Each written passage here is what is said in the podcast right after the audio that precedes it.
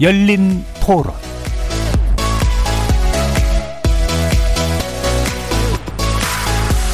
안녕하십니까. KBS 열린 토론 정준희입니다. 집도 살 수 없는 환경이니까 다 뭐 주식이나 연끌을 해서 주식이나 코인 이런 거에 투자를 해야지 좀 기대할 수 있는 부가 있기 때문에 그런 환경적인 요인 때문에 가계부채가 늘어났다고 생각합니다. 주식시장 최근에 좀 무너지면서 타격을 받았던 사람들도 있고 일반 정말 개인 투자자분들이 그런 직격탄을 맞거나 못 견디면 현금성 자산이 없는 그런 상황까지 가지 않을까. 대출에 대한 아직도 안 좋은 이미지를 가지고 있기 때문에 연끌을 하지 않는데 주변에 그런 모습을 보면 좀 많이 안타깝죠. 근데 집값 이 워낙 뛰니까 그게 또 맞는 방법인가 싶기도 하고 근데 사실 그게 맞는 방법은 아니잖아요. 근데 어쨌든 너무 이렇게 풀어주는 거가 많이 있어서 어떻게든 규제는 좀 있어야 되지 않겠냐. 규제가 되면 누구든 희생될 수밖에 없는 거지. 그렇다고 모두를 다 혜택을 줄 수는 없는 거니까. 결혼하는 친구들도 많이 갑갑해하고 일반 가계대출도 지금 더 어려워진 상태인데 제 금융권까지 생각을 하는 사람들도 많죠. 지금 코로나 때문에 안 그래도 자영업하는 친구들은 돈이 안 벌리고 그런 대출로 좀 어떻게든 생계를 이어가야 되는데 그것마저 막아버리면은 사실 벼랑 끝을 내버리, 내버리는 수밖에 없는 그런 것 같아요. 거리에서 만나본 시민들의 목소리 어떻게 들으셨습니까? 오늘 이야기 나눌 주제는 가계부채 1800조 시대 해법은 무엇인가입니다.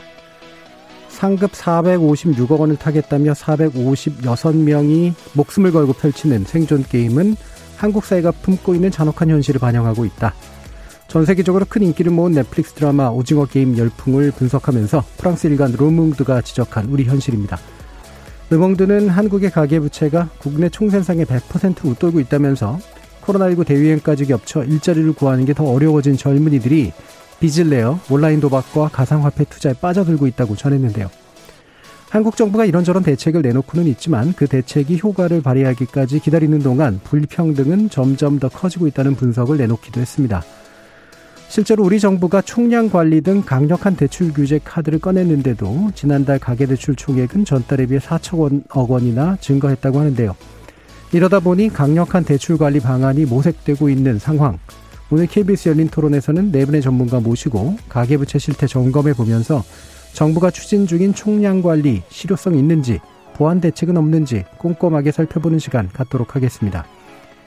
KBS 열린 토론은 여러분이 주인공입니다. 문자로 참여하실 분은 9730으로 의견 남겨주십시오. 단문은 50원, 장문은 100원의 정보 용료가 붙습니다. KBS 모바일 콩, 트위터 계정 KBS 오픈, 그리고 유튜브를 통해서도 무료로 참여하실 수 있습니다. 또 이제 콩에서도 보이는 라디오로 만나실 수 있습니다. 시민 논객 여러분의 뜨거운 참여 기다리겠습니다. KBS 열린 토론 지금부터 출발합니다. 살아 있습니다. 토론이 살아 있습니다. 살아있는 토론, KBS 열린 토론. 토론은 라디오가 진짜입니다. 진짜 토론, KBS 열린 토론.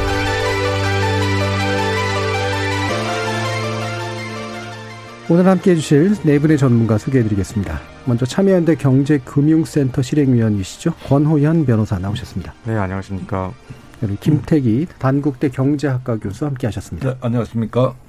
서지용 상명대 경영학부 교수 자리하셨습니다. 예, 안녕하세요. 그리고 조영무 LG경제연구원 연구위원 나오셨습니다. 네, 안녕하십니까. 자, 이미 이제 앞에서 말씀드린 것처럼 올 1분기 GDP 대비 가계부채 비율 105%로 나타나네요.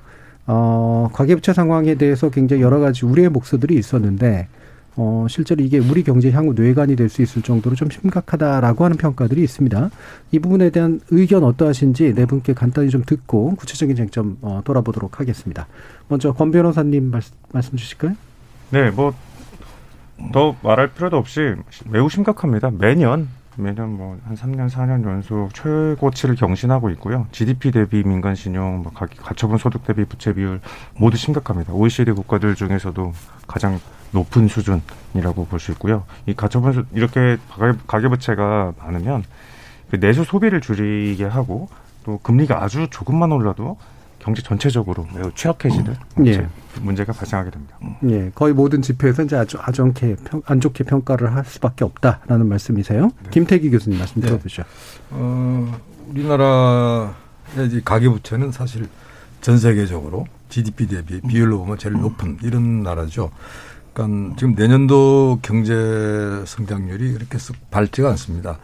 그 이야기는 국민들 소득이 별로 이렇게 높지 못하다는 거고 반면에 내년도에는 지금 뭐 인플레이션 예. 들이 많이 나오죠. 당연히 금리도 좀 따라 올라가게 될 거고. 이야기는 뭘까요? 그냥 소득은 안 올라가는데 물가나 막 올라가 쓸 돈이 없는 거예요. 그러니까 문제는 부채는 단떡 쌓여 있고 사실은 지금 이러한 문제들 경우가 자칫하게 되면 이 관리를 잘못하게 되면 아까 앵커 말씀하신 대로 이게 이제 경제의 어떤 내관이 될수 예. 있다. 예. 그리고 특히 아까 르몽드에서 말한 대로 이게 굉장히 양극화가 돼 있습니다. 음. 그러니까 소득이 예를 들어 가지고 다 같이 이렇게 나빠지는 게 아니고 어떤 사람은 오히려 막 소득이 올라가고요. 어떤 사람은 뚝 떨어지니까 또 이 금융에 예를 들어 가지고 접근성도 너무나 차이가 나니까 이런 문제들은 충분히 어떤 경제의 내관이 될 수 있다. 네. 이렇게 네. 보고 있습니다. 충분히 내관이고 특히 양극화 문제 어, 상당히 심각하다라는 네. 말씀이십니다. 서지영 교수님 어떠십니까? 예, 가계부채가 이제 수치상으로 보면 계속 증가세가 그 급속하게 늘어나고 있는 거죠. 그러니까 어, 가계부채의 절대적인 총량이 늘어난다는 거는 이제 경기가 안 좋은 상황에서 이제 가계가 얼마나 그걸 이제 감당할 수 있는지 그런 측면에서 우려가 되고요. 이제 글로벌 그 국가들 특히 선진국 대비해서 어, GDP 대비 이제 가계부채 비중으로 많이 평가를 하는데 해당 지표만 보더라도 미국은 한 80, 일본은 한65% 정도밖에 안 되는데 우리나라는 지금 앵커께서 말씀하신 바와 같이 105% 정도 예. 되거든요. 그러니까 일단 어, GDP 수준보다 가계부채가 많다는 거는 어, 상당히 좀 심각한 상황은 맞습니다. 그런데 이제 최근의 문제는 경기가 안 좋은 상황에서 이 부동산가의 급등에 따른 이제 뭐 전세자금 대출이라든가 소위 말해서 실수요 대출이 늘어나는데 갑자기 대출 총량제가 시행되면서 자칫 우려되는 거는 그 연착륙이 아닌 경착륙의 우려가 좀 사실 걱정되는 거고요. 우리나라 가계부채 문제가 어제 오는 문제는 아닌데 아 이거를 좀 슬기롭게 해결해서 가계에 미치는 충격을 최소화하면서 점진적으로 줄여가는 노력도 좀 필요하지 않나 생각됩니다. 네, 알겠습니다. 조영무 의원님 말씀 들어보죠. 네, 말씀하실 때 내관이라는 표현을 쓰셨는데요. 내관은 폭탄에 네. 비롯된 말이니까 그런 면에서 보면은 어, 저 개인적으로는 우선 빌린 돈들이 어디다가 쓰였는가를 봐야 될 텐데 어, 앞서 인트로에서도 말씀을 하신 것처럼 빌린 돈으로 뭐 가상화폐라던가 예. 주식이라던가 이게 가격 변동성이 큰 자산에 투자를 한 경우라고 한다면 해당 자산의 가격이 크게 급락할 경우에 그 계층을 중심으로 해서 어려움을 겪을 가능성은 높다라고는 보고 있습니다. 하지만 아마 오늘 많이 이 토론 중에서 이야기가 될 것 같은데 어, 굉장히 큰 금액이고 많은 분들이 대출을 받아서 산 주택 가격 같은 경우에는 네. 어, 과거에 우리가 경험했던 것처럼 주택 가격이 급락하면서 그것과 관련된 담보 가치가 하락을 하고 어, 관련된 대출이 부실화되면서 금융기관들의 자본 건전성이 악화되고 그 것이 금융시장 전체의 시스템 리스크로 발전할 가능성이 어, 저 개인적으로는 그렇게 크게 높다라고 보고는 네네. 있지 않습니다. 음. 아, 왜냐하면 그러한 경험을 했었던 일본과 달리 우리는 주택 가격이 상승하는 과정에서 LTV, DTI뿐만이 아니라 어, 뭐 DSR이라던가 새로운 대출 규제책들이 계속해서 시행이 되었기 때문에 어, 한마디로 과거에 우리가 경험했었던 것과 같은 그렇게 펑 하고 터지는 식의 부채 리스크가 크다고 보이지는 않고 예. 반면에 어, 경제의 규모라던가 가계의 소득 대비 부채의 규모가 크게 늘어났고 이렇게 늘어난 부채를 어, 탕감해 주거나 그러한 식의 인위적인 조치들이 없다라고 한다면 가계가 아주 오랜 기간에 걸쳐서 힘들게 갚아야 되기 때문에 네. 그 과정에서 코로나가 지나갔는데도 불구하고 이상하게 소비가 살아나지 않는다, 네. 경기가 제대로 회복되지 않는다와 같이 우리가 펑하고 터지는 식의 위기는 아니지만 모르는 사이에 경제가 짓눌리는 듯한 그러한 식의 새로운 유형의 리스크로 음. 다가올 가능성은 크다고 보고 있습니다. 예. 그러니까 대출이 이제 들어 들어간 돈이 주택과 같은 음, 좀 담보가 괜찮은 그 가치가 괜찮은 그런 것들이고 그래서 그 측면에서 위험은 그렇게 크지 않은데 가계가 지출할 수 있는 소비 여력들이 굉장히 지속적으로 저하돼 있는 상태이기 때문에 생길 수 있는 위험에 네. 대해서는 분명히 주목할 필요가 있다. 네. 예, 이런 언급이시네요. 저는 약간씩 이제 뭐, 뭐 평가는 조금씩은 다르시긴 합니다만 아, 이 부채를 그럼 어떻게 볼 것인가? 결국 양적인 측면하고 질적인 측면으로 좀 나눠봐야 될 것 같은데요. 일단 양은 확실하게 이제 어, 늘고 있고 총량도 늘어나고 있고 속도도 빠르고 이제 이런 상태인 거는 맞는 것 같습니다. 어, 그 상황이 어떤지 그리고 왜 이런 상황이 이제 정책이 있었음에도 불구하고 나서고 있는지 한번 말씀을 들어보죠. 음. 권 변호사님 일단 이 부분 좀 말씀 주실까요? 네, 방금 위원님께서 말씀해주신 내용과 뭐 많이 네. 겹칠 것 같습니다. 질 자체가 우선 말씀해주지 않은 내용으로 보면 이제 한국은행에서 작년 말에 국회에 제출한 자료를 보면 이 취약처주나 중소자영업자의 생계형 대출 이런 네. 것들이 네. 상당 비중 늘었고요. 나아가서 이제 가상화폐나 또 주식 변동성이 높은 뭐 주식 이런 쪽에 영, 이른바 영끌 투자를 하는 비중이 상당히 늘어났기 때문에 질적인 측면에서도 악화되었다라고 평가할 수 있겠습니다. 예. 근데 이제 영끌이라고 부를 때는 대체로 이제 부동산하고 좀 연관이 돼 있는데 이게 이제 두 가지 차원이 동시에 겹치는 것 같아요. 하나는 갚을 여력에 비해서 굉장히 많이 빌리고 있다라고 하는 거랑 그 다음에 이제 그것이 이제 어디를 대상으로 하는 이제 그런 이제 모험성 투자냐 뭐 그렇지 않느냐 뭐 이런 문제하고 좀 겹치는 것 같은데 그런 부분에 대한 서정 교수님 말씀 한번 좀 들어볼까요? 예, 그러니까 우리가 가계부채에 대한 정의를 음. 좀잘 해야 될 것 같아요. 그러니까 일반적으로 지금 가계대출은 한 1,700조 정도 된다고 얘기를 하고요. 예. 가계부채가 1,800조인데 어떤 내용이 들어가냐 그러면 신용, 그 판매 신용과 같은 이런 그 가계 신용과 관련 직접 돈을 빌리는 거 아닌 음. 그런 그 가, 보통 판매 신용이라고 하는데요. 우리 뭐 신용카드로 물건 사게 네, 되면은 이제 추후에 갚잖아요. 그런 네. 것까지 포함한 게 이제 가계부채가 1,800조고 1,700조가 사실 이제 순수하게 은행 금융기관 돈 빌리는 건데 네. 그게 이제 증가 속도가 빠르다는 거죠. 근데 그럼 이제 9월만 보더라도 지금 6조 아, 5천억 정도가 이제 속도가 늘어났는데 전달 대비에 비해 보더라도 4천억 정도 늘어났다는 거고 음. 그 중에서 내용 보면 주택담보대출이 5조 7천억 정도를 차지하니까 늘어난 부분의 한 87% 정도가 주택담보대출과 관련이 있다는 거죠. 그 안에는 이제 전세자금 대출이 한 2조 5천 어, 정도. 그러니까 반 이상이 이제 주택담보대출의 전세대출이라고 예. 봐야 되는 거예요. 그렇다 그러면 사실은 제2금융권 같은 경우 저축은행은 이제 주택담보대출을 거의 취급하지 않기 때문에 제1금융권의 문제거든요. 근데 제1금융권 같은 경우는 그동안에 DSR 40%를 꾸준히 그 적용을 해왔기 음. 때문에 어느 정도 안전장치는 있습니다. 음. 근데 정부가 걱정하는 거는 뭐냐면 증가 속도예요. 그러니까 가계 부채가 많은 거는 뭐 어제 오늘 얘기가 아닌데 그게 왜 최근에 7월부터 해가지고 급등하고 있느냐 요 문제거든요. 이제 이제 제가 생각할 때는 어, 이거는 이제 제 생각이긴 한데 대출 총량제와 무관치 않은 것 같습니다. 예. 그러니까 그 부동산 가격이 오르니까 그럼 대출을 많이 받는 거냐? 대출을 많이 받아서 부동산 가격이 오른 거냐? 음. 사실 그 문제에 대해서는 논란이 많은데 어찌 됐든 지금 정부가 가계 총량제를 규제함에도 불구하고 왜 더 늘어나느냐? 가수요 때문에 그런 것 같아요. 실제로 어 지금 앞으로 내년에는 이제 4%로 더 타이트하게 총량 규제를 한다고 하니 아 올해 아니면은 이제 대출 못 받겠구나. 지금 그 계절적으로 이사 가시는 분들 같은 경우도 미리 받아놔야겠다. 내년 염두에 두고 계신 분들도 지금 당장 받지 않으면 못 받겠다 이런 우려가 있는 것 같고요. 두 번째는 지금 어 금리가 또 오른다고 얘기를 하고 있기 때문에 우리나라 전체적으로 가계 대출에 지금 70% 정도가 변동 금리예요. 예. 그러니까 앞으로 금리 오르기 전에 빨리 빌려야겠다. 음. 뭐 그런 어떤 그 어, 생각들을 다 갖고 계신 것 같아요. 음. 그래서 그런 것들이 이제 늘어나는 거죠. 그러니까 실제로 또 더 내용을 참 보게 되면 총량제를 하게 되면 이제 그 어느 순간부터 이제 대출 시장은 사실 수요자 시장이었는데 최근에 이제 공급자 시장으로 바뀌는 양상을 보이고 있습니다. 그러니까 그 문턱이 높아진 거죠. 그러니까 금리도 더 오히려 우대 금리도 낮추고 그다음에 저시중 차주에 대해서 고려할 필요도 없고 받을 수 있는 사람만 받아라. 어, 이런 생각들을 갖고 있는 것 같아요. 네. 그래서 어쨌든 지금 어 총량이 늘어나는 거는 대출 총량제, 부동산 가격 상승, 가수요 이런 것들이 맞물리면서 늘어나는 게 아닌가 저는 생각됩니다. 네, 네. 뭐 실제 그 트렌드까지 이제 분석을 해주셨는데 오늘 얘기를 나누다 보면 전문 용어가 많이 등장을 이제 하게 되겠죠. DSR이라는 표현은 이제 방금 써주셨는데 이제 총부채 원리금 상환 비율이라고 얘기하는 어, 이게 이제 전체 이제 부동산 담보 대출과 기타 대출의 원리금을 다 합쳐가지고 그게 소득 대비를 얼마 비율을 차지하느냐.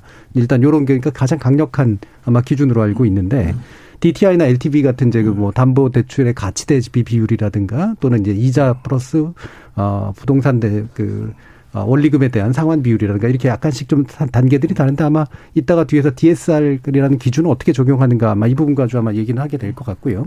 그럼 이런 게 이제 어 결국에는 이제 부채 가계가 얹고 있는 부채에 어떤 질적인 측면들의 위험을 관리하기 위한 양도 이제 그래서 결과적으로 관리하기 위한 그런 방안이라고 이제 판단은 되는데 이게 이제 어 현재와 같은 문제를 내오게 된 게 방금 서지영 교수님 같은 그 다양한 요인들이 지금 겹쳐져 있다라고 지금 판단을 하신 거잖아요.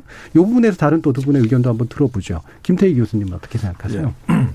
무슨 정부가 사실은 이분 이 가계부채 급등하는 데 있어 가지고 그 정부 실패의 책임이 크죠. 그러니까 부동산이 처음에 이제 막 가격 폭등하지 않았습니까? 네. 그다음 거기에 연이어 가지고 이제 뭐 전세 막 오르고 그러다 보니까 사람들이 결국 이제 자금을 대출해야 되는 거예요. 어, 그러다 밀려 가지고 지금 예. 이 가계 부채가 더 빨리 증가한 이런 면이고요. 그리고 다른 나라 경우는 대부분 이게 무슨 가계 대출을 규제를 한다든지 그리고 또 뭐 또 때로는 테이퍼링이라는 말도 합니다. 네. 뭐 그러니까 유동성을 해소하는 이런 정책이죠. 이런 부분에 대해 가지고 미리 사전에 이제 정부가 쭉 그런 경고, 예고를 하죠. 예. 그래서 사실은 거기에 맞춰가 경제 주들이 움직이게 하는데 우리는 상당히 좀 난폭한 면이 있다. 그러니까 음. 이야기는 쉽게 말해가지고 일반 국민들과 정부 사이에 있어가지고 굉장히 지금 신뢰가 좀 깨어져 있다. 예. 그러니까 만일 정부가 예를 들어 가지고 우리 부동산 가격을 안정시킬 테니까 좀 믿어 주세요. 라 그러면 사실 국민들이 좀 믿어줘야 되는데 저 정부 말한 대로 하면 거꾸로 가야 된다든지 한 이런 부분들이 사실은 이 가계부채 경우가 뭐 사실 집을 지금 당장 안 해도 될 분들도 더 좀 무리해서 한다든지 예, 예. 한 어떻게 본다라면 그 자금민 부분이 사실은 자기의 어떤 소득에 넘어서는 일을 하는 겁니다. 네. 그러다 보니까 결국은 좀 무리수를 두다 보니까 정부도 자꾸 무리한 정책을 가져오는 음. 거예요. 그러니까 제가 볼 땐 지나치게 과도한 개입을 하는 이런 부분들이 일종의 지금 악순환에 지금 아, 어떻게 보면 좀 악순환의 덫이라 할까요? 음. 또이 자금 시장에 있어 가지고 어떤 이 정부와 금융기관과 그다음에 일반 어떤 이 대출자들 사이에 네. 있어 가지고 그런 게임을 하는데 그 게임 자체가 불신의 게임이다 이렇게 보고 있습니다. 예. 기본적으로 이제 정부의 정책에 대한 신뢰가 떨어져 있는 상태이기 때문에 최대한 개인이 할 수 있는 수단을 최대한 땡겨서 하려고 하기 때문에 나오는 현상이다. 이렇게 보시는 네. 거네요. 네. 조영우 위원님은 어떠세요? 음. 진행자께서 처음에 질문을 가계부채 양과 예, 질에 대한 질문을 주셨으니까 거기에 맞춰서 답을 드리면 예. 저 개인적으로는 가계부채 양이 증가하고 있는 것은 명백하죠. 음. 구체적인 수치를 제가 다시 반복하지 않아도 될 것 같고요. 하지만 질과 관련을 해서는 저는 질이 그렇게 나빠졌던 것 같지는 않습니다. 네. 왜냐하면 어, 지금 이슈가 되고 있긴 하지만 정부가 LTV, DTI, DSR, RTI 뭐 지금 제가 뭐 음. 일일이 설명드리지는 못하지만 이미 들어보셨을 법한 여러 가지 대출 규제 장치들을 마련하고 도입하고 강화시킨 지는 꽤 됐거든요. 몇 년간에 걸쳐서 장기적인 음. 플랜 하에서 지금 이루어지고 있고요. 도리어 지금 장기적인 플랜 하에서 이루어진 속도, 이루어지던 속도를 더 빠르게 하자라는 목소리까지 나오고 있으니까요.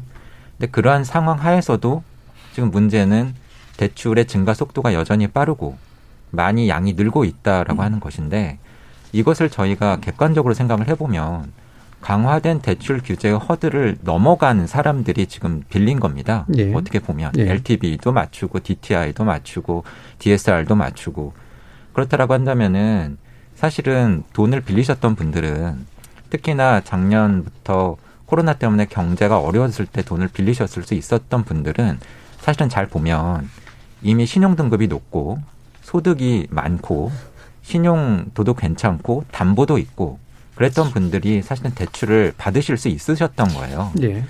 그렇다 보니까는 지난해부터 저희가 지켜봤던 양상은 저 개인적으로는 머니 게임이었다라고 생각을 합니다. 돈이 많으신 분들이 자산 가격 상승 시장에서 돈을 많이 버셨고요. 그 다음 계층으로는 앞서 말씀드린 것처럼 돈을 빌릴 수 있었던 분들이 빌려서 투자를 해서 또 돈을 많이 버셨던 시장인 거죠. 그런 상황에서 소외되었거나 늦었던 사람들이 지금 뒤늦게 빌리려고 하거나 조바심을 내고 있지만 지난해보다 올해 그리고 계속해서 대출제가 강화되고 있기 때문에 사실은 똑같은 신용등급이나 똑같은 담보를 가지고서도 돈을 빌리기는 더 어려워진 겁니다. 예. 그렇다고 한다면은 객관적으로 볼 때 대출 규제는 계속해서 강화되고 있다. 대출의 질이 나빠졌다고 보기는 어렵다. 음. 하지만 앞서 말씀드린 여러 요인들 때문에 대출을 빌리고자 하는 수요가 폭발하고 있고 돈을 많이 빌릴 수 있는 것이 능력이 되는 시대가 되었기 때문에 예.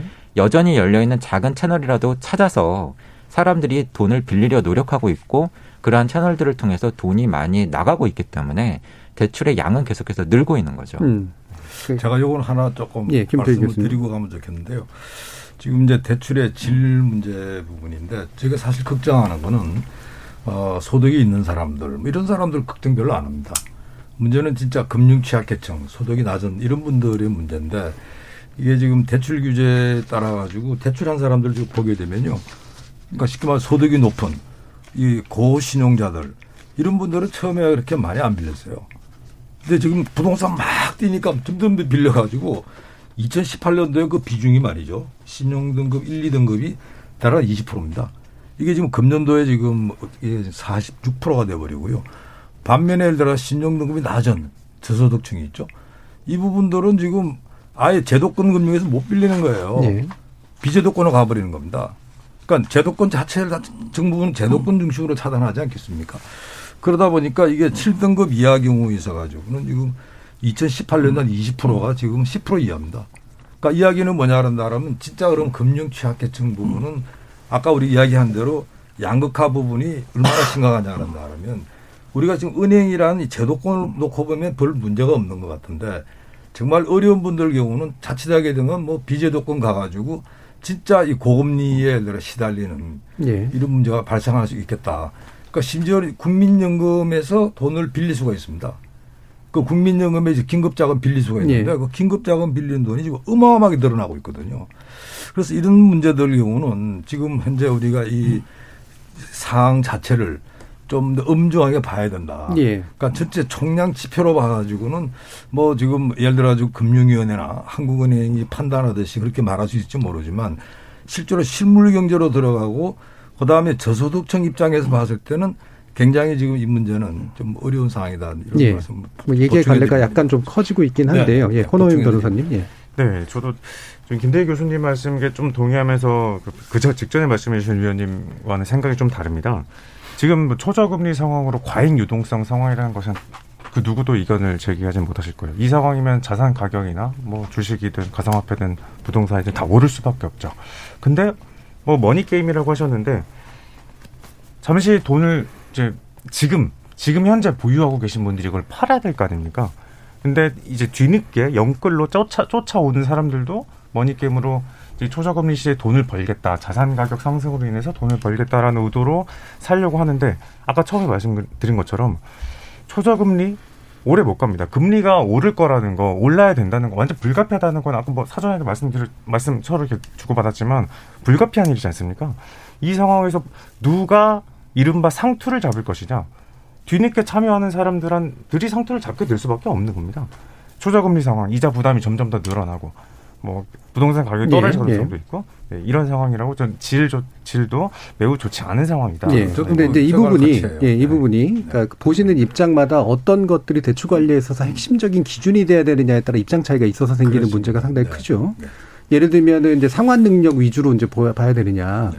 어, 아니면 이제 뭐 예를 들면 부채 총량 아까 소비에 관련한 어떤 언급 같은 것도 해주셨고 그 다음에 어, 부실 대출이라든가 이런 식의 부분들 상환 능력하고 연관돼 이게 어느 정도 퍼센트일지로 이제 유지를 해야 되느냐 이게 기준들이 좀씩 다르시잖아요. 그러면서 또 이제 아까 과도한 개입 빈태 교수님 얘기한 것 같은 경우에는 돈을 뭐 취약계층들이 이제 돈을 빌려고 하면 돈이 없는 건 어떻게 해야 되느냐 또 이런 문제도 되고 또 권호원 변호사님 얘기는 이분들이 나중에 금리 올라가지고 이제 막 거지되는 상황이 오면 이거를 미밀히 관리해 줬어야 되느냐 이 문제도 있는데 이게 한꺼번에 단일한 기준으로 관리될 수 있는 게 아닌 것 같거든요. 이 부분에 대해서 나름대로 어떤 게 대출 관리에 있어서 정부의 원칙과 기준이 돼야 된다고 보시는지 한번 의견을 여쭤볼게요.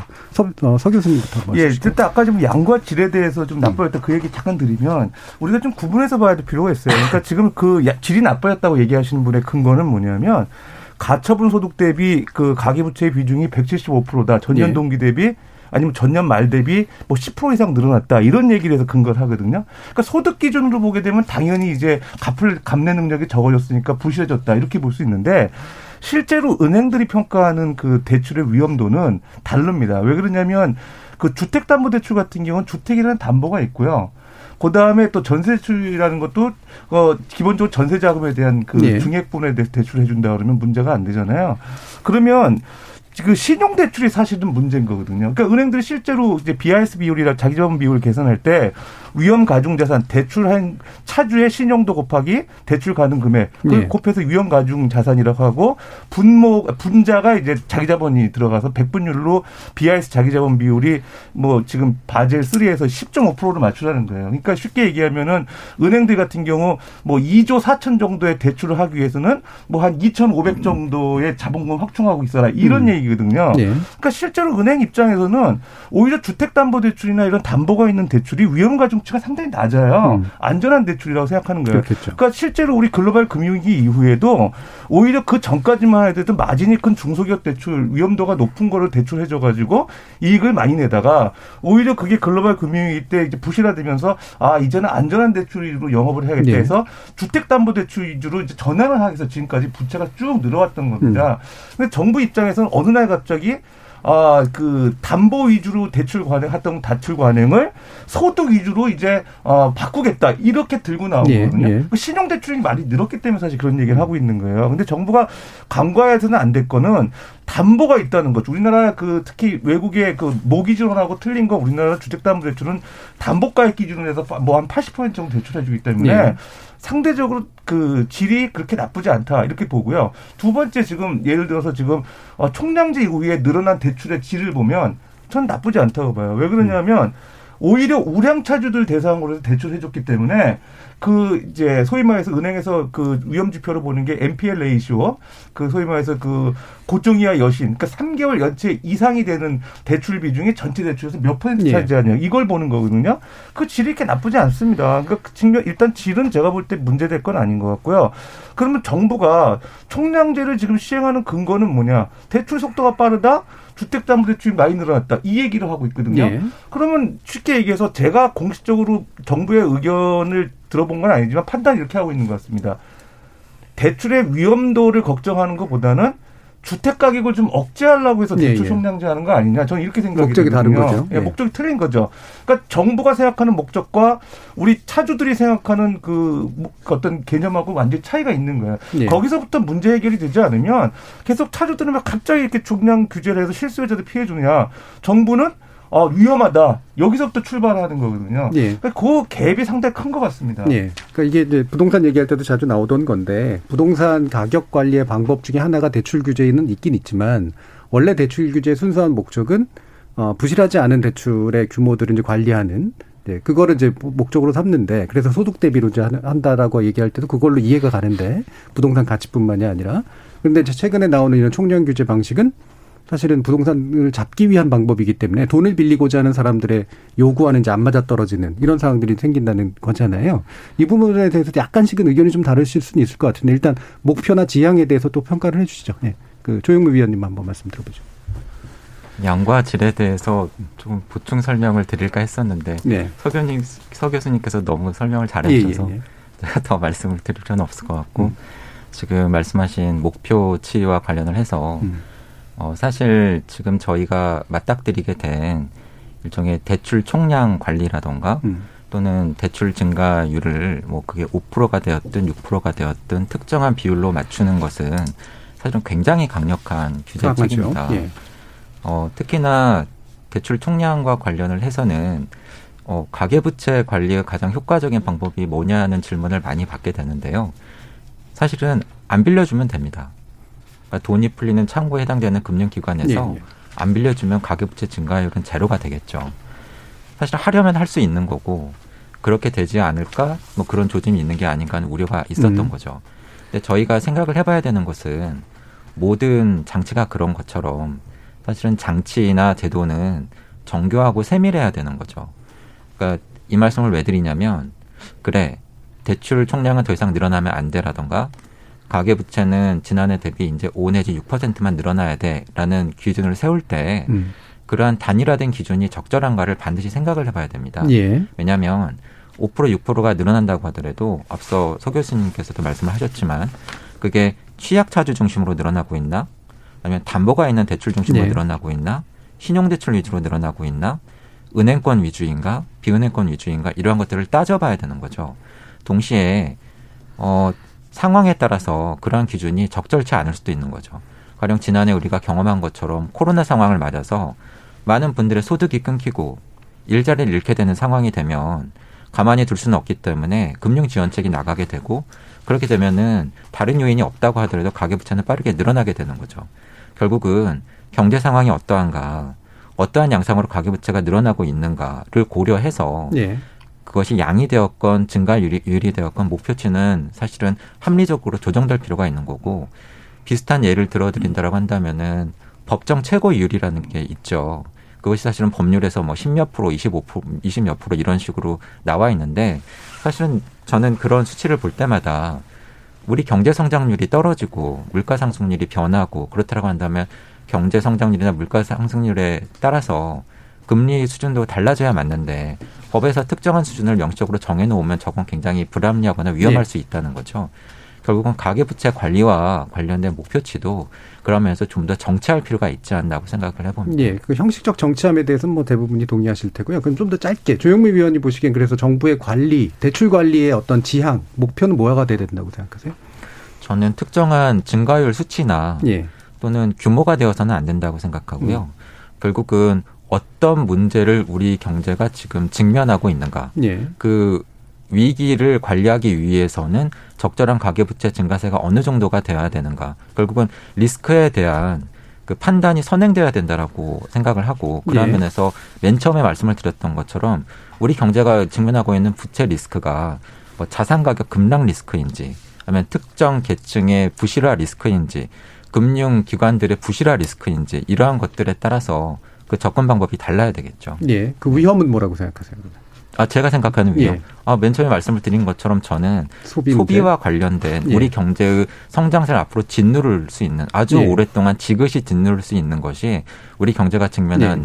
부채 리스크라고 생각을 예. 합니다. 그럼 이제 서 교수님이나 조영미 위원님은 이제 물론 기준에 대해서의 언급은 약간은 다르시긴 하지만 적어도 지금 총량 규제라든가 이런 식의 방법들은 현재의 대출 관리의 목표로서는 바람직하지 않다라고 생각하시는 거죠? 짧게만 말씀드려도 예. 될까요? 그러니까 정부가 혼돈하고 있는 게 금융사에 대한 그 아, 가계대출 규제에 왜 개입을 할 수 있는지 금융 그 당국이 네. 그 명분은 이거 이거죠. 건전성 관리가 제대로 안 됐을 때 금융기관들끼리 어떤 위험이 연쇄적으로 파전이 되는 시스템 리스크를 억제하기 위해서 음. 금융사들에 대한 규제를 강화한다. 이게 사실 명분이거든요. 네. 제조기업들 같은 경우 부채 비율 200% 돼도 뭐 가이드라인은 제시하지만 금융기관이라는 그런 그 금융당국이라는 그 실체가 그 가계부채 아니 저 기업들 대출하는 거 어, 가계부채 늘리는 거에 대출 늘리는 거에 대해서 뭐라고 안 하잖아요. 금융기관들은 시스템 리스크가 있기 때문에 건전성 규제 개입의 명분이 있는 겁니다. 네. 근데 지금 상황에서 대출의 질 관리 측면에서 한다 그러면 아까 말씀드렸던 고정이와 여신 비율 몇 프로 이상 해야 된다. 음. 아니면 지금 어그 DSR 제도에서 DSR 어, 고 DSR 뭐 70% 이상 되는 차주들, 90% 이상 되는 차주들이 전체 대출의 뭐 10%나 15% 미만으로 관리해야 된다. 이렇게 질 관리로 들어가야 되는 건데 전체 볼륨을 가지고 5% 늘어나는 거는 네. 안 된다. 이거는 제가 볼 때 정확한 그 금융 당국이 어 금융기관들을 규제하는 명분이 되지 않는다고 저는 생각합니다. 네네. 자, 이 부분에 대해서 김태희 교수님. 네. 네. 뭐 저도 똑같은 생각이죠. 예. 사실은 정부가 뭐 총량 규제한다 그러면서 목표치 하고 이런 부분들은 사실 제가 볼 때는 이게 숫자 노름이다 이거는 아까 말씀드린 대로 진짜 그렇게 하다 보게 되면 음. 가장 아마 정부가 어려운 사람들을 괴롭히게 될 거다. 예, 이 부동산 가격을 뛸 때 뭐라 그러냐면 야 우리 대출 규제해가지고 부동산 가격 네. 잡을게. 그 실패했잖아요. 그거 못 잡습니다. 네, 그렇게 해놓고 다시 이제 전세 가지고 또 이야기가 나왔잖아요. 제가 볼 때는 정부가 사실은 이제 이런 부채를 일으키, 도록 만들어 놓은 환경인데 네. 문제는 거기에 대해 가지고 이제 금융기관을 막 참 뭐랄까 감독하는 거예요. 그래가지고 음. 야 이제 대출 그만해. 그리고 대출 그만 이제 돈 좀 빌려. 마치 이제 국민들은 탓하는 이런 지금 형국이 돼버린 음. 겁니다. 근데 사실 지금 정부가 예를 들어가지고 이게 뭐 4%로 뭐 억제하고 하는 거 아니 가계부채 줄이는 거에 대해서는 당연히 줄여야죠. 근데 마치 가계부채를 뭐 대출 증가율을 한 4%만 통제하면 이게 줄일 수 있는 네, 것처럼 이렇게 착각하는 게 제가 보기엔 굉장히 잘못됐다는 겁니다. 네, 사실은 이 가계부채 원인이 거의 대부분 다 부동산이었다란다 그러면 음. 이 부동산 문제부터 잡는 이런 어떻게 보면 좀 처방이 있어야 되는 거고 예. 그리고 이게 지금 정부가 들어가지고 금융시장에 개입했다는 이야기는 아니 그냥 일반 사람들은 괜찮아요. 정말 금융 취약계층에 있어서 정부가 도와줘야 될 그 역할이거든요. 네. 그걸 정부가 목표로 삼아야지 뭐 진짜 총량 관리하면서 이렇게 하다 보게 되면 아마 은행은 제가 볼 때 그거 가리지 않을 겁니다. 네. 그러니까 쉽게 말해 서 정부가 지침 준 대로 그냥 갖다 밀어붙일 건데요. 그래서 제가 볼 때 그런 부분에 있어 가지고 정부가 지난번에도 보게 되니까 처음에 뭐 전세 대출도 규제한다 그랬다가 또 대통령께서 아 그건 좀 심하니까 예, 좀 예. 하지 말라고 이런데 오락가락하는 이유가 사실 정부가 정확하게 이 원인을 제대로 모르고 그냥 어떻게 보면 목표를 제시하고 하는 이런 부분들이라서 그런 거로 봅니다. 네. 자, 이 부분 권현 변호사는 또 약간 의견이 다르실 수도 있을 것 같아서요. 어, 사실 뭐 말씀해주신 부, 부분들에서 어, 약간씩만 인식이 좀 다르고 예. 대체로 저도 동의합니다. 동의합니다. 네, 청장관리제라는 네. 말도 안 되는 정책입니다. 음. 5060 때도 아니고 이거를 이 은행별로 대출 한도 총액을 이렇게 정해버리면 줄 설 수밖에 없어요 새벽에. 혼란스럽죠. 이, 네, 예. 이걸 할 게 아니라 진짜 어찌 보면은 그 정부 규제, 저 인식이 좀 다를 수 있는데요. 네. 어찌 보면 더욱 더 너무나 강력한 정책을 원하는 거 아니냐라고 생각하실 수도 있어요. 예. 그 총량 관리를 해서 은행별로 뭐 천억 이상 못 빌려주게, 대출 총량이 안 늘어나게 이렇게 인위적으로 현재의 가계부채 1,800조를 줄이려고 인위적으로 할 게 아니라 그냥 자연스럽게 차주별 DSLR을 예. 그냥 그대로 적용하면 돼요. 그러면 저절로 줄어듭니다. 음. 지금 또 총량 관리제에 대해서 그 용어의 인식 자체도 좀 다른 것 같은데요. 지금 이건 총량 관리제가 아닙니다. 증가율 관리죠. 문재인 정부가 출범할 때 예, 그렇죠. 2017년 예. 3월인가 5월인가에 그 100대 과제에서 총량 관리를 그때 하겠다고 했었어요. 총량을 줄이겠다고 디레버리징을 하겠다는 거였는데 그게 한 약 2년 뒤에 2019년 3월인가에 증가율 지금의 증가율 관리제로 바꿨어요. 그, 그 후퇴한 거죠. 예. 근데 지금도 지금의 후퇴한 상황이죠. 뭐 물론 코로나19 상황 때문에 그 점이 뭐 어느 정도 이해는 됩니다만 어쨌든 다시 한번 정리를 하자면 뭐 총량이나 증가율을 관리하고 목표를 제시하고 은행을 닥달한다? 이건 뭐 정부가 개, 예. 이렇게 개입해서는 안 되는 거고 음. 그냥 자연스럽게 금융의 기본 원칙 빌려줄 갚을 수 있을 능력이 있는 만큼만 뭐 기간을 장기간으로 가면 되지 않겠습니까? 소득을 더 소득이 늘어나면 또 그에 맞게 예. 늘어나면 되고 아, 마지막으로 한 가지 더 이 그 서브프라임 모기지 사태가 발생 하지 않습니까? LTV로 우리나라가 뭐 우리나라는 미국이나 뭐 일본처럼 부동산 급락이 오지 않을 것이다. 저는 그렇게 생각하지 않습니다. 아, 그 위원님 생각에 상, 상당 부분 동의하는 것은 내수를 지그시 억누르는 영향이 있을 것이다. 100% 동의합니다. 그것과 더해서 저는 시스템적인 리스크도 상당히 위험이 크다. 예. 네. 예, 그 부분은 예, 평가의 방식이 약간 다르시긴 하고요. 아, 다만 이제 그래도 네 분이 대체로 동의하시는 건 이렇게 볼륨 위주 양이나 또는 증가율을 직접적으로 관리하는 방식은 목표대로 가지도 않을 거고 상당히 문제가 커질 것이다. 네, 예, DSR 관련된 이야기는 이제 우리가 2부에서 좀 더 그럼 구체적으로 네. 나눠보도록 하고요. 네. 중간에 지금 들어온 청취자 문자 들어보고 가겠습니다. 정희진 문자 캐스터. 네, 지금까지 청취자 여러분이 보내주신 문자들 소개합니다. 8588님. 정부 부동산 정책 실패가 가계부채 증가의 가장 큰 원인이라고 생각됩니다. 박종성님, 정부가 소득 재분배 역할을 제대로 못하고 재벌과 기득권의 편에 서 있는 한 가계부채는 늘어날 수밖에 없다고 봅니다. 정부가 보다 강력한 복지 정책을 펼쳐주시기 바랍니다. 9803님, 벼락거지라는 말에 공감하는 시대에 미래를 위해 대출을 받아 자산을 확보하려는 사람들이 느는 건 당연하다고 봅니다. 대출 자격이 있는 사람들이 투자를 위해 돈을 끌어다 쓰니 막상 신용도가 낮은 실수요자들 입장에서는 대출이 점점 더 어려워지는 거죠. 김정학님, 대출을 받으려고 하면 자영업자나 개인 사업자의 경우 소득이 줄어들면 주택담보대출도 내기 힘든 게 현실입니다. 물론 대출 안 받고 사는 것이 상책이지만 현실이 녹록치 이 문제죠. 두 개의 태양님. 4대 보험 안 되면 대출 금리 평균적으로 15%가 넘습니다. 비정규직은 대출 정책에서도 제, 비정규직은 대출 정책에서도 소외되고 있는 거죠 해주셨고요. 나기영님, 과도한 규제로 인한 악영향 때문에 실수요자인 서민들만 피해를 보고 있습니다. 조세환님, 정부가 보다 선제적으로 대응했으면 가계부채가 이 정도로 늘어나지 않았을 텐데 정부의 간보기 정책들이 부채를 키웠는데요. 국민 탓만 하고 있는 듯해 답답하네요. 라고 보내주셨네요. 네, KBS 열린 토론. 이 시간은 영상으로도 생중계하고 있습니다. 유튜브에 들어가셔서 KBS 일라디오 또는 KBS 열린 토론을 검색하시면 지금 바로 토론하는 모습 보실 수 있습니다. 방송을 듣고 계신 여러분이 시민 농객입니다. 계속해서 청취자 여러분들의 날카로운 시선과 의견 보내주세요. 지금까지 문자캐스터 정희진이었습니다. 토론이 세상을 바꿀 수는 없습니다. 하지만 토론 없이 바꿀 수 있는 세상은 어디에도 없습니다.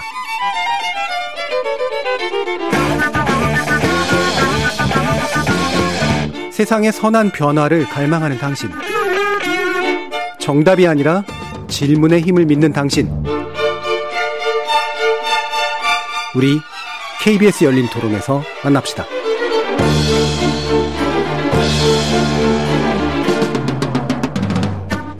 KBS 열린 토론 오늘은 가계부채 문제를 두고 네이버의 전문가와 함께 이야기 나누고 있는데요. 조영모 LG경제연구원 연구위원, 서지웅 상명대 경영학부 교수, 김태기 단국대 경제학과 교수, 그리고 참여연대 경제금융센터 실행위원이신 권호연 변호사 이렇게 네 분입니다. 자, 그러면 DSR하고 그다음에 금리 문제가 이제 결국 2부에서 이제 핵심적인 이야기가 될 것 같은데요.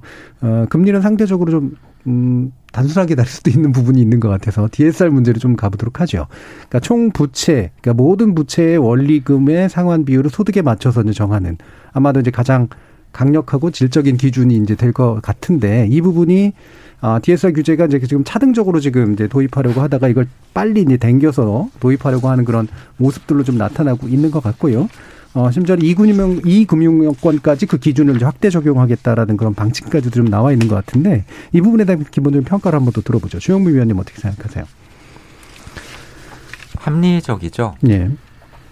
부채를 갚을 수 있는 소득이라고 하는 능력을 감안해서 결국은 거기에 맞춰서 당신의 부채 원리금 상환액이 되도록 돈을 빌려라 라고 하는 거니까요. 그런데 앞서 제가 말씀을 드릴 때 이러한 식의 대출 규제가 계속해서 강화되어져 왔고 음. 그 허들을 넘으신 분들이 돈을 빌렸다라고 말씀을 드렸는데 사실은 이런 부분을 생각을 해볼 수가 있는 거죠. 아, 허들을 더 높인다. 예. 그리고 전에는 은행권을 중심으로 적용을 하다가 이제는 비은행권까지 한다라고 하면 사실은 허들이 더 높아지면 더 허, 높아진 허들을 넘을 수 있는 분들이 이제 또 빌리실 거고요. 그것이 은행권뿐만이 아니라 비은행권까지 확대 적용한다라고는 했지만 아직까지는 아니기 때문에 이미 나타나고 있는 양상을 보면은 사실 이렇게 되는 겁니다. 앞서 총량 규제에 대해서도 저희가 이야기를 했었지만 뭐 그게 증가율 규제가 돼도 마찬가지인데요. 자, 이제 이 금융기관에서 빌려줄 수 있는 돈은 천억. 근데 이 천억을 이제는 금융기관 입장에서는 누구에게 빌려줄까 하는 결정만 남은 예, 거죠. 예.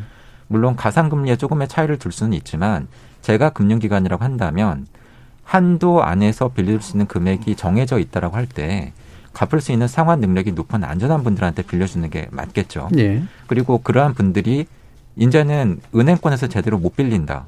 그러면 이제 비은행권으로 눈을 돌릴 것이고 그래서 최근에 나타나고 있는 양상이 상호금융과 같은 비은행권에서 어, 신용등급 상위에 해당되시는 분들이 빌리던 비율이 20%대에서 40%대 절반 가까이로 높아졌거든요. 네. 그래서 결국은 무엇이냐. 비은행권에도 이제는 총량이든 증가율이든 규제가 적용될 거고요. 되고 있는 셈이고 그렇다고 한다면은 비은행권도 빌려줄 수 있는 돈이 한정되어 있는데 그 돈들을 누가 빌려갈 것이냐라고 하는 부분이고 만약에 신용도가 높은 사람들 위주로 밀려나듯이 밀려나듯이 은행권에서 비은행권으로 오면서 이러한 허들을 넘으신 분들이 많이 빌리게 된다고 한다면 정해진 한도 안에서 충분히 돈을 빌리지 못하신 분들은 아까 그 김태기 교수님께서도 예. 지적을 하신 것처럼 이제는 가계부채라고 하는 통계에 잡히지 않는 이제 비제도권에 가서 빌리시게 되는 거죠. 예. 그렇게 되면 어떤 결과가 초래가 되냐면 우리가 통계 당국의 통계 숫자에서 확인할 수 있는 가계부채 총량은 별로 늘어나지 않습니다. 예. 증가율도 낮고요. 앞서 말씀드린 것처럼 질은 좋아져요.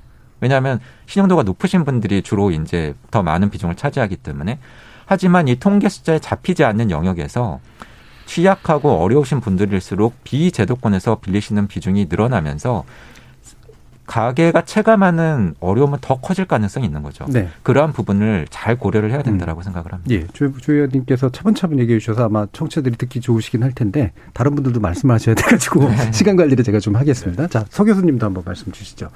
예, 저는 이제 DSR 뭐 아까 금리 얘기하셨는데 그 정책 수단이 다른 거죠. 그러니까 금리 같은 경우는 통화 정책의 네. 수단으로 쓰는 거예요. 근데 이제 금리를 오르면 부채 주는 거 아니야 이렇게 쉽게 생각하시는데 가계 부채 줄겠죠. 근데 기업들의 자금 조달하는 코스트가 올라가기 때문에 그 국민 경제에 상당히 부정적 여파가 있는 거예요. 그러니까 통상적으로는 그러면 어떻게 해야 되냐? 거시 건전성 정책을 병행하죠. 그러니까 매크로 프로덴셜 팔러스라고 하는 게 DSR 그다음에 뭐 DTI에 좀 더 강화한 게 DSR이죠. 그다음에 LTV 뭐 요런 것들 그다음에 경기 대응 완충 자본 요런 건데 저는 사실 이미 DSR이나 LTV 같은 경우는 차주 대상으로 해서 지금 규제 강화했기 때문에 소득에 어, 갚을 수 있는 여력이 안 된다고 하면은 더 이상 대출 안 해주겠다. 예. 그런 규제로 해서 핀, 핀 포인트로 해서 이제 규제하는 건 좋고요. 그 다음에 이제 정부가 고려해야 될 게 경기 대응 완충 자본이라는데 경기 대응 완충 자본이라는 건 뭐냐면 지금 은행들이 아까도 말씀드렸지만 대출을 늘리기 위해서는 자본 확충을 충분히 해야 된다는 거죠. 그러니까 BIS 자기 자본 비율이 10.5%라고 지금 말씀드렸는데 그 만약에 너희들이 가계 부문에 대한 대출 더 늘리고 싶으면 추가적인 자본을 더 확충하라는 정책이에요. 그러니까 예. 0에서 보통 2.5% 포인트까지를 요구를 합니다. 그렇게 되면 은행 입장에서는 내가 지금 10.5% 만들 맞춰 놨는데 대출 분모가 늘어나게 되면 결론적으로 증자를 더 해야 된다는 부담이 있거든요. 그러니까 결과적으로는 대출 스탠스 조정하게 됩니다. 은행들이. 그러니까 은행 스스로가 그 대출 증가율을 억제하는 그런 효과가 나오는 거예요. 예. 그러니까 거기서 실질적으로 이제 그, 그 가계 부분에 대한 그 경기 대응 완충 자본 효과가 있는 거거든요. 음. 실제로 유럽이나 이 뭐 이 유럽 은행들이나 같은 경우도 어 가계 부채 많이 늘었기 때문에 이런 정책들을 많이 취하고 있어요. 그러니까 사실 가계 대출 총량제라는 거는 뭐 선진국이나 기타 금융 그 당국에서는 취하지 않는 정책이고요. 그래서 우리도 그 가계 부분에 대한 경기 대응 완충 자본을 도입을 한다고 하는데 그게 아직 도입 안 됐거든요. 그 문제들. 그리고 그다음에 지금 은행들 같은 경우는 대출을 해줄 때 어, 그 은행들도 대출 포트폴리오가 있습니다. 그러니까 그 안에 크게 보면 기업 대출과 가계 대출의 비중을 나눠요. 자산 배분을 하거든요. 근데 전체적으로 보면 가계 대출이 더 담보도 있고 안전하다 그래가지고 비중을 늘려온 예. 거죠. 근데 이거를 정부 입장에서는 어, 기업들한테 대출을 더 많이 해주고 가계 대출을 줄이는 쪽으로 할 수 있으면 좋은 정책이거든요. 가계 부채 당대히 중요하거든요. 그 정책이 이제 어 유럽에서 많이 쓰는 정책들 같은 경우는 중소기업 지원 팩터 제도라고 하는 건데, 그러니까 위험 가중 자산에 만약에 중소기업 대출 해줬을 때 위험 가중치 100% 잡는 게 아니라 0.76 그러니까 0.76, 그러니까 24%를 줄여주는 거예요. 위험가중치를. 그러면 여유 자본이 생기는 거를 다 중소기업이나 또 기업들 대출 더 많이 늘려주면서 자연스럽게 가계대출의 비중이 줄어들게 되는 거거든요. 네. 그러니까 당연히 가계대출 비중을 줄이면서 기업대출 쪽을 늘리는 쪽으로 갈 수 있는 거야. 이런 좀 세련된 정책을 취하면서 정부가 노력을 해야 되는데 너무 쉽게 생각을 해가지고 몇 프로 이상 증가율 넘어가면 하지 말라. 이거는 제가 볼 때 너무 경착륙 위험 가능성이 있다 봅니다. 예, 그러니까 DSR 자체에 대해서는 그 합리성은 인정을 하는데 그거 외에 이제 예를 들면은 이제 자기 자본 비율에 관련된 어떤 정책이라든가 아니면 중소기업에 관련된 말씀 주신 정책이 은행 입장에서 가계대출 쪽으로 가는 돈을 줄이고 다른 쪽으로 흘러가도록 만드는 방식을 쓰는 게 합리적이다. 저는 그렇게 생각합니다. 예, 이렇게 예. 보시는 거네요. 권호민 변호사님. 지금 뭐 이 음. DSR 관련해서는 의견이 음. 좀 일치하는 것 같습니다. 예. 저도 DSR 너무 합리적이고 음. 이게 뭐 규제가 아니라 그냥 금융의 기본 원리입니다. 그 예. 비, 그동안 이게 제대로 적용되지 않았다는 게 비정상인 거고요. 아까 DSR이 타국에서는 적용되지 않는 것처럼 말씀하신 제 기억이 안 나는데 DSR 전 세계적으로 적용됩니다. 미국에서 2836법이라고 아 뭐 액트는 아니고요. 28% 36%그 이내에서 그 DSR이 적용이 됩니다. 돈을 아예 빌려주지 않아요. 미국은 대출이 어렵습니다. 그리고 제가 또 말씀드리고 싶은 건 이 그 정치하게 정책 금융 정책을 써야 된다. 아니면 DSR은 기본으로 가되 이, 이런 부분에 너무 동의하는데 그 내용이 이 2008년 2008년에서 2020년이나 21년 기준으로 봤을 때 그 정리하면 우리나라는 정부 부채는 별로 안 늘었어요. 코로나 시기를 지나면서도 예, 그렇고 예. 가계 부채만 엄청 늘었습니다. 근데 선진국하고 비교해 보면 일단 수치로 말씀드리면 한국은 2008년에 비교해서 정부 부채가 70% 늘어났거든요. 근데 가계 부채는 아 죄송합니다. 한국은 70% 늘어나는데 선진국은 90%가 늘어났고요. 정부 부채가. 예. 그러니까 재정 아, 정부가 재정을 쓰는 거랑 가계 부채 상승률이랑 연관성이 있다는 말씀이시죠? 네, 맞습니다. 예. 정부가 돈을 더 다른 나 글로벌 선진국뿐만 아니라 글로벌 전체적으로 봐도 훨씬 정부 부채를 많이 늘리 늘리는 방식으로 정책을 예. 이렇게 쓰고 있는데 우리나라는 정부는 빚을 안 내겠다. 국민들이 빚을 내라. 이렇게 하고 있는 거죠. DSR을 쓰면서 그 이제 취약 취약층이나 이렇게 돈이 필요한 그, 그 사람들한테 빚을 내라라고 몰 게 아니라 어 그 정책적으로 그 다가 그 금융이 아니라 정책 지원이 예, 예. 있어야 되는 거라고 생각합니다. 예, 제가 예. 좀 말씀드릴까요? 예, 김대중 교수님. 예. 어 우선 지금 세 분 다 지금 차주별 이제 DSR 음. 그리고 또 이게 합리적이라 그러는데 제가 볼 때는 글쎄요, 그 자체로 우리가 이 문제 해결할 수 있을까요? 저는 좀 그래 생각하지 않습니다. 그거 다그로 해결 예, 가능하다고 보시는 않는 것 같아요. 기본적으로 예. 지금 이대로 갔을 때요. 지금 소득이 많은 사람들은 대출 받기 쉬운 거예요. 그럼 소득이 낮은 사람들, 그 다음에 금융시장에 접근하기 어려운 사람도 어떡하지? 예, 밀려난다. 이제 그렇죠. 그러니까 이분들은 안 되는 거예요. 예, 예. 그러니까 쉽게 말해가지고 우리가 옛날에 이런 이유가 있었습니다. 뭐냐 그런다라면 재형주축이라 그래가지고 저축을 쭉 하게 되면 그게 정부가 돈을 좀 싼 이자로 해가지고 네. 집장만 해서 중산층 만드는 거예요. 그러니까 사실은 그게 어떻게 보면 꿈이고 또 지금 청년들 MZ 세대들이 돈은 별로 없어도 그래서 한번 마련하려고 하는 건데 지금 쉽게 말해가지고 이대로 되게 되면요 가계대출 가계부채 줄일 수 있습니다. 그리고 또 사실은 또 은행 근전성 확보합니다. 예. 근데 정부가 왜 돌아가지고 그러냐고 정부가 돌았다는다라면 쉽게 말해가지고 어려운 사람들한테 뭔가 배려를 해야 될 거 아니에요. 그러니까 예를 들어가지고 지금 제가 이제 처음으로 집을 사는 사람입니다. 그리고 또 난 이제 결혼을 해가지고 좀 이제 식구가 늘어나가지고 뭘 좀 옮겨야 돼요. 지금 이런 문제들을 자칫하게 되면 간과하기 쉽다. 만일 이게 정부가 돌아가지고 뭐 가계부채를 인위적으로 줄이고 뭐 이렇게 한다 그런다면요. 이게 걸맞게 쉽게 말해가지고 이제 신용이라고 하는 거를 우리가 이제 어떻게 보면 뭐 할당하는 이런 형식이란 예. 말이죠. 시장이 완전히 맡기는 게 아니지 않습니까? 그럼 여기에 대한 배려가 있어야지 그냥 부탁되고 다 이렇게 하는 것도 사실은 오히려 금융 취약계층이나 소득 취약층들한테는 더 어려움이 가중될 수 있다 하는 예. 말씀드립니다. 그러니까 DSR의 합리성에 대해서는 전반적으로 인정은 하시는데 이제 거기서 그렇죠. 얘기될 수 있는 여러 가지 이제 부가적 효과들에 관련된 문제들은 또 지적을 해 주시고 계세요. 제가 지금 이제 차주별 DSR 예. 다 박수를 치시는데 예. 그래서 박수만 칠 문제가 아니고 음. 이 문제는 훨씬 더 사실은 이 금융 취약계층을 어떻게 배려할 거냐 문제는 예. 가야 된다. 그리고 과거에 우리가 그만한 이유가 있었다는 거예요.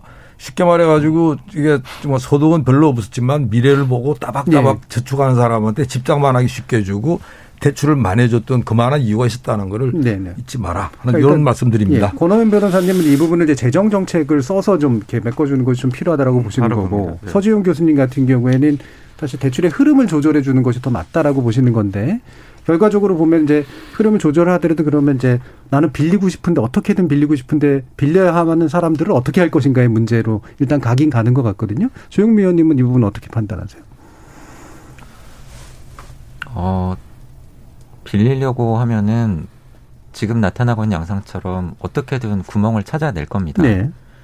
모든 구멍을 다 막으면 앞서 말씀드린 것처럼 대출 증가세는 제로가 되겠지만 모든 구멍, 모든 채널을 다 막는다라고 하는 것은 한마디로 무차별적인 정책이죠. 예. 긴급 생계 자금이건 집을 사는 수요건 투기적인 수요건 가리지 않는다라고 하는 게 거기에 내포되어 있기 때문이고요. 그것은 굉장히 위험하고 커다란 부작용을 낳을 수 있기 때문에 매우 조심해야 되는 거라고 보고 그런 면에서 보면은 어 지금 이루어지고 있는 이러한 정책의 기반에는 어 앞서 말씀드린 것처럼 가계부채 리스크에 대해서 여러 가지로 엇갈린 판단들이 이루어지고 있는데 개인적으로는 급등하고 있는 주택 가격 그리고 자산 시장 가격에 대한 불안감이 깔려 있다고 생각을 하고 있고요. 그런데 결국은 이것도 저희가 생각을 해보면 돈을 빌려서 집을 살 수 있는 수요를 억제하고자 하는 일종의 수요 관리 정책에 해당이 되는데 예. 주택 가격이 오르는 것은 수요만 영향을 미치는 것이 아니라 주택의 공급도 영향을 미치기 때문에 예. 그러한 면에서 어, 공급 쪽도 반드시 들여다보고 어, 정책이 병행해서 나오는 것이 매우 중요하다라고 생각을 하고 있고요. 동시에 생각을 해야 되는 것은 가계부채 증가가 주택 가격을 끌어올리는 원인이기도 하지만 동시에 주택 가격이 올랐기 때문에 가계부채가 늘어날 수밖에 없는 결과이기도 합니다. 무슨 이야기냐면 집값이 두 배로 올랐으면 똑같은 채의 집을 사기 위해서 빌려야 되는 부채 규모도 사실은 두 배로 늘어날 수밖에 없는 거거든요. 그래서 앞서 말씀드렸던 것처럼 부채 증가율의 목표치를 설정할 때 이러한 식의 아주 세부적인 내용들도 들여다볼 필요가 있다라고 말씀을 드렸던 것이고요. 그런 면에서 가계 부채 증가를 반드시 원인으로만 보지 않고 결과로도 보는 어프로치가 필요하다고 생각합니다. 예, 그 부분은 김태희 교수님하고도 유사하신 것 같습니다. 네. 결국은 이제 부채 정책 외적인 요소들이 원인이 되고 있는 거기 때문에 그거를 건드리지 않고서는 결국은 마, 마찬가지 풍선 효과들이 일어날 것이다 이런 생각이신 건데요. 이 풍선 효과 부분에 대해서는 서지훈 교수님 어떻게 생각하세요? 예, 풍선 효과가 심하죠. 지금 음. 예를 들어서 그 제1금융권에서 대출을 어 신용도는 받을 수 있는데 못 받는 분들이 제2금융권에서 자기 신용을 갖고 추가로 대출 받고 있거든요. 예. 그게 사실 문제죠. 그렇게 되면 원래 중저 신용 차주들 같은 경우 저축은행이나 기타 뭐 카드론이나 빌릴 수 있었던 사람들이 대출을 못 받게 되는 문제가 생기거든요. 근데 더더군다나 문제가 지금 그, 그 최고금리 법정 최고금리가 20%로 인하가 됐잖아요. 그러면 이제 기존에 중저 신용자들이 대출을 못 받게 되면 과거에는 갈 수 있는 데가 이제 대부업체였어요. 네. 대부업체였는데도 지금 대부업체 같은 경우 지금 20% 이내 금리가 적용되기 때문에 거의 대출 받을 수 있을 가능성이 사실 없습니다, 사실. 그러니까 결국 대출 대부업체 같은 경우도 신용도가 비교적 좋은 사람들만 골라서 대출을 해주거든요. 그게 여기서 그러면 이제 밀려난 사람들 어디로 갈 수 있느냐? 제가 생각할 때 그분들은 사채업자 이용하시거나 아니면 정책금융의 보호를 그렇겠죠. 받아야 네. 되는 분들이거든요. 이런 분들이 상당히 심각하고요. 단적인 예로 그렇습니다. 최근에 신용카드 카드론이 많이 늘었는데 어, 그 카드사들이 어, 전년 말 대비 최근에 올해 상반기 이후에 13%가 카드론이 증가했는데 아 13.8%가 증가했는데 실제적으로 카드사들의 어떤 그 카드론이 많이 늘었음에도 불구하고 수익은 오히려 줄었거든요. 카드론 수익은. 그 무슨 얘기냐면 그 우량 차주들한테 낮은 금리로 대출을 해줬기 때문에 수익이 줄었다는 거예요. 네, 여기만 네. 보더라도 풍선 효과가 카드론까지 들어왔다 이렇게 거죠. 보여지는 네. 거거든요. 음. 이런 문제는 정부가 좀 고려해야 되고 최근에 보니까 이제 뭐 금융위원장께서 DSR 지금 어60% 적용받는 제2금융권에서 40% 적용해야 네. 된다.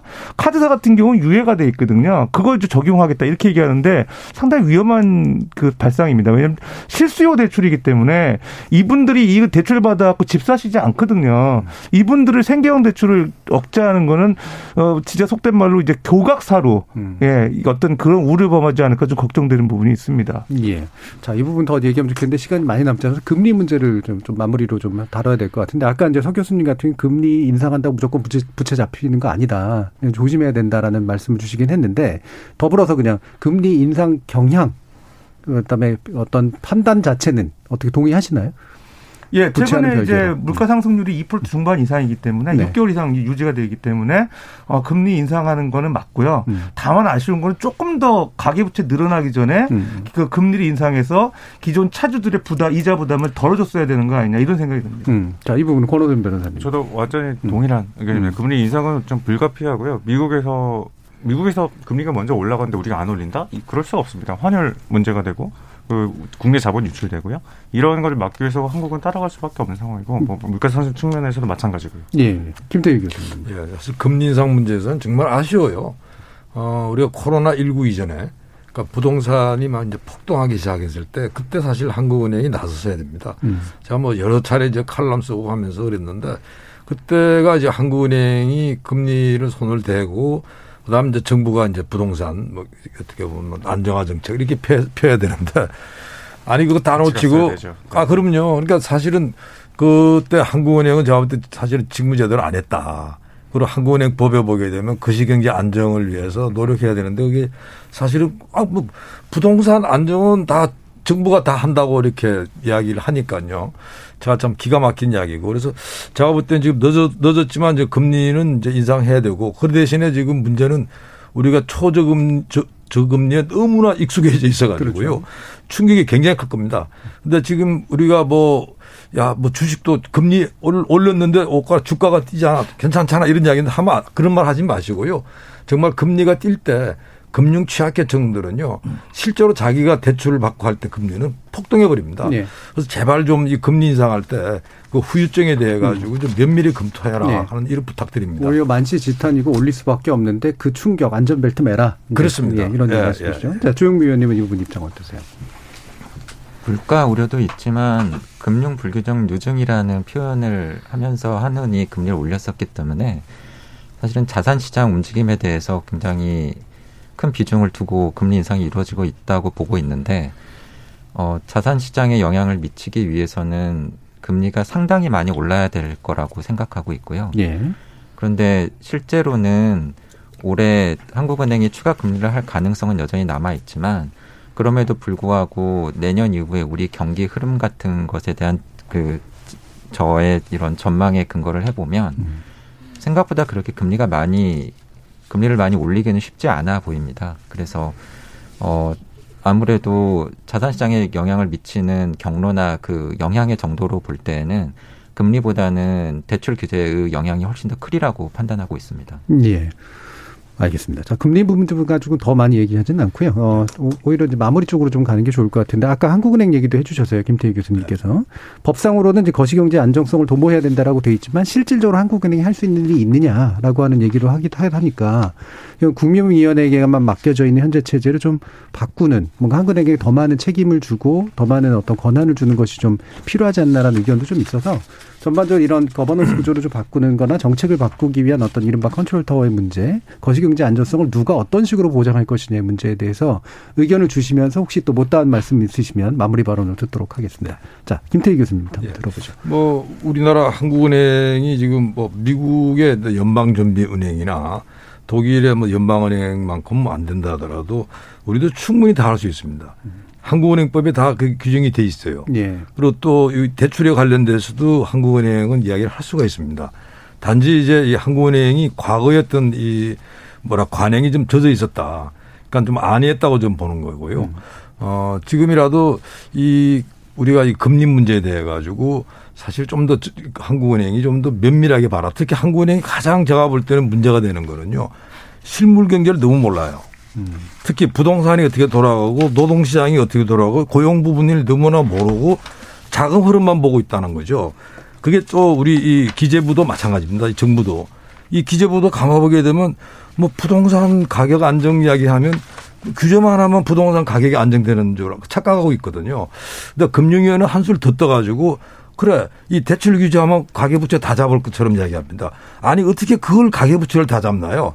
그러니까 제가 볼 땐 제발 한국은행은 제발 좀 더 이 실물 경제에 좀 더 연구를 음. 많이 하고 자기네 은행법에 주어진 대로 좀 권한 행사해라. 음.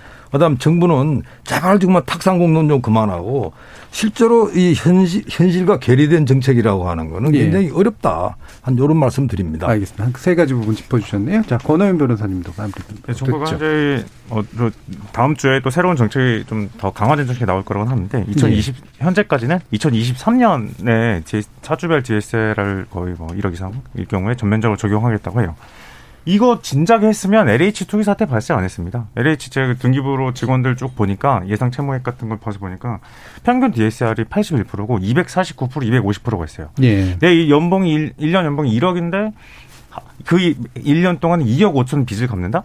이 말이 안 되는 거죠. 금융의 기본 원리인 DSR이 반드시 지켜져야 되고 DSR도 그냥 그 은행원 감독물 뭐 시행 세칙 행정 규칙이 아니라 법률의 근거를 두고 일정 부분 정부의 재량을 두는 방식으로 둬야 정부가 경기 부양을 목적으로 경기 침체를 막으려는 목적으로 임의로 그 부동산 경기를 부양시키는 이러한 유혹에 빠지지 않게끔 예. 법률 과잉, 과잉 대출, 약탈적 대출 금지법이 서둘러 제정되어야 한다라는 음. 입장입니다. 그럼 거시경제 안전성 부분은 어떻게 보장할 거냐는 이제 안정적으로 보장하기 위한 어떤 정책적 방향, 그다음에 기구는 어떤 견해세요? 아 컨트롤 타워 이런 예. 거 말씀하시는 건가요? 예. 사실 컨트롤 타워까지 사실 김 교수님께서 말씀하신 해주신 대로 음. 한국은행과 정부와 뭐 금융위원회와 음. 이게 좀 안 맞는 부분들이 좀 있어서 컨트롤 타워가 있어야 되지 않을까라고 음. 생각은 하고 있지만 네. 제가 뭐 내부 사정까지 전부 다 아는 것 전문가도 아니고 네, 구체적인 네. 대안까지는 아니겠 네, 네, 적어도 맞습니다. 조율이 필요한 어떤 네, 기구는 필요한 것 같다. 근데 네. 아까 이제 김태 교수님은 굳이 뭐 새로운 걸 만들기보다 한국은행이 현재 법으로도 충분히 할수 있다. 한국 독립기구로 자기 역할 을 잘하면 됩니다. 예. 자, 서지영 교수님 저는 그 예. 이제 컨트롤 타워 필요하다 고 봅니다. 왜냐하면 음. 2014년도 IMF가 흥미있는 제안을 했어요. 음. 실질적으로 이제 시, 그 금융기관들의 시스템 리스크를 평가하는 거에 스트레스 테스트라고 하거든요. 그러니까 어떤 그 위험한 상황이 왔을 때 은행들이 얼마나 안정적으로 관리할 수 있는지 역량을 평가하는 건데 우리나라 금융감독 당국이랑 한국은행이 정보 교류가 전혀 안 된다고 한번 비판을 했습니다. 예. 그래서 이후에 2015년도에 협의체가 만들어져서 한국은행하고 금융감독당국이 수시로 만나가지고 조율을 했거든요. 지금 잘 안 되고 있는 것 같아요. 음. 미국 연준 같은 경우는 거시감독 그 당국 그다음에 통화 정책, 그다음에 금융기관의 건전성 문제 다 연준에서 다 통화를 하고 통과를 음. 하고 있거든요. 우리도 그런 컨트롤 타워가 필요하다 생각이 들고요. 어, 참고적으로 이제 금융위원회와 금융감독원의 역할도 좀 모호합니다. 음. 금융위원회는 어떤 정, 금융정책에 대한 기획, 그 다음에 금융감독원은 실행, 뭐 그렇게 구분이 돼 있는데 뭐. 정책이 상당히 혼선이 있고 한국은행하고 공조도 안 되고 있고요. 그런 문제 좀 해결해야 될 것 같고요.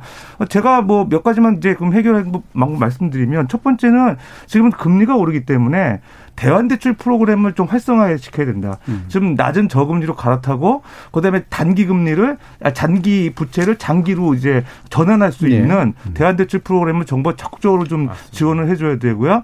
그다음에 이제 아, 말 그대로 이제 금융기관 금융 당국끼리 서로 조율할 수 있는 문제들 그런 거 협의체를 좀 구성을 해야 될 필요가 있고요. 음. 어, 또 마지막으로는 이제 총량제 전격적으로 폐지하고 어, 거시건전성 그 수단을 좀 동원해서 아까 말씀드렸던 가계부는 경기대응 완충자본 이런 것도 적극 도입해서 좀 시장의 어떤 가계대출의 그 우려로부터 연착륙할 수 있게끔 음. 좀 지원을 해야 될 것 같습니다. 네, 알겠습니다. 잘 정리해 주셨네요. 저 조영미 위원님 마지막 말씀 듣죠. 음, 교수님들께서도 말씀을 해주셨지만 중앙은행의 금리 정책은 단순히 특정한 자산 시장에만 영향을 미치는 게 아니고 경기, 물가, 고용, 환율 모든 변수에 영향을 미치기 때문에 금융 불균형 누증이나 특정 자산 가격의 상승과 같은 쪽에 너무 많은 비중을 두기보다는 보다 더 면밀하게 경기 흐름, 물가 움직임, 내년에 여전히 우리 경기가 좋을까? 내년에도 물가 상승 압력이 계속 높을까? 이러한 부분을 면밀하게 살피면서 통화 정책을 펴는 게 맞다라고 생각을 하고요. 음. 앞서도 어 소폭의 금리 인상보다는 대출 규제가 자산 시장에 미치는 영향은 훨씬 더 클 거다라고 말씀을 드린 것처럼 필요하다라고 한다면 합리적인 방법으로 돈이 풀리는 채널에 해당되는 금융기관들의 직접적인 영향을 미칠 수 있는 금융위와 금감원이 이를 효율적으로 잘 하시는 게 아주 중요하다고 생각을 하고 있고요. 음. 큰 틀에서 보면은 지금은 한국은행은 경기가 괜찮다라고 하면서 사실 금리를 올리고 있는데 어 정부 재정 쪽에서는 어, 여전히 우리 경기가 어렵고 취약한 계층이 있다고 해서 재정 지출을 늘리고 있는 상황이기 때문에 비유를 하자면은 방 하나를 놓고 한쪽에서는 에어컨을 틀고 있는데 한쪽에서는 군부를 떼고 있는 상황이거든요. 사실은 소중한 재정 지출 역량이건 금리 역량이건 소중한 정책 역량이 비효율적으로 쓰일 가능성이 있기 때문에 정책 조합 측면에서 음. 그리고 정책 역량의 효율성 측면에서 좀 보다 더 잘 조율이 이루어질 필요가 있지 않나 하고 생각을 하고 있습니다. 네, 알겠습니다. 자, 오늘 가계부채 문제를 놓고 네 분의 전문가와 함께 KBS 열린 토론 진행해 봤는데요. 오늘 함께 해주신 참여연대 실행위원이신 권영은 변호사, 김태기 단국대 경제학과 교수, 서지용 상명대 경영학부 교수, 그리고 조영무 LG경제연구원 연구위원 네 분의 전문가 모두 수고하셨습니다. 감사합니다. 네, 감사합니다. 감사합니다. 저축은 많을수록 좋고 빚은 적을수록 좋다는 게 전통적인 우리 가게의 태도였지만 현대 자본주의는 돈을 효과적으로 융통하는 일을 중요시하게 했고 이른바 부채를 일으켜서 자산으로 활용하는 금융적 사고 방식을 일반 가게에도 필수적인 상식으로 만들었습니다. 개인의 입장에선 내 필요에 따라 돈을 융통하게 해주는 정부가 좋고 거시경제 입장에선 부채 위험을 최소화해주는 정부가 또 좋은 법이겠죠. 개인의 합리성이 집단의 합리성과 불일치하는 일은 흔한데요. 대선이 다가올수록 정치는 책임보단 표에 민감하게 되죠. 그 표를 가지신 여러분은 또 어떤 입장에 서시렵니까? 지금까지 KBS 열린 토론 정준이었습니다.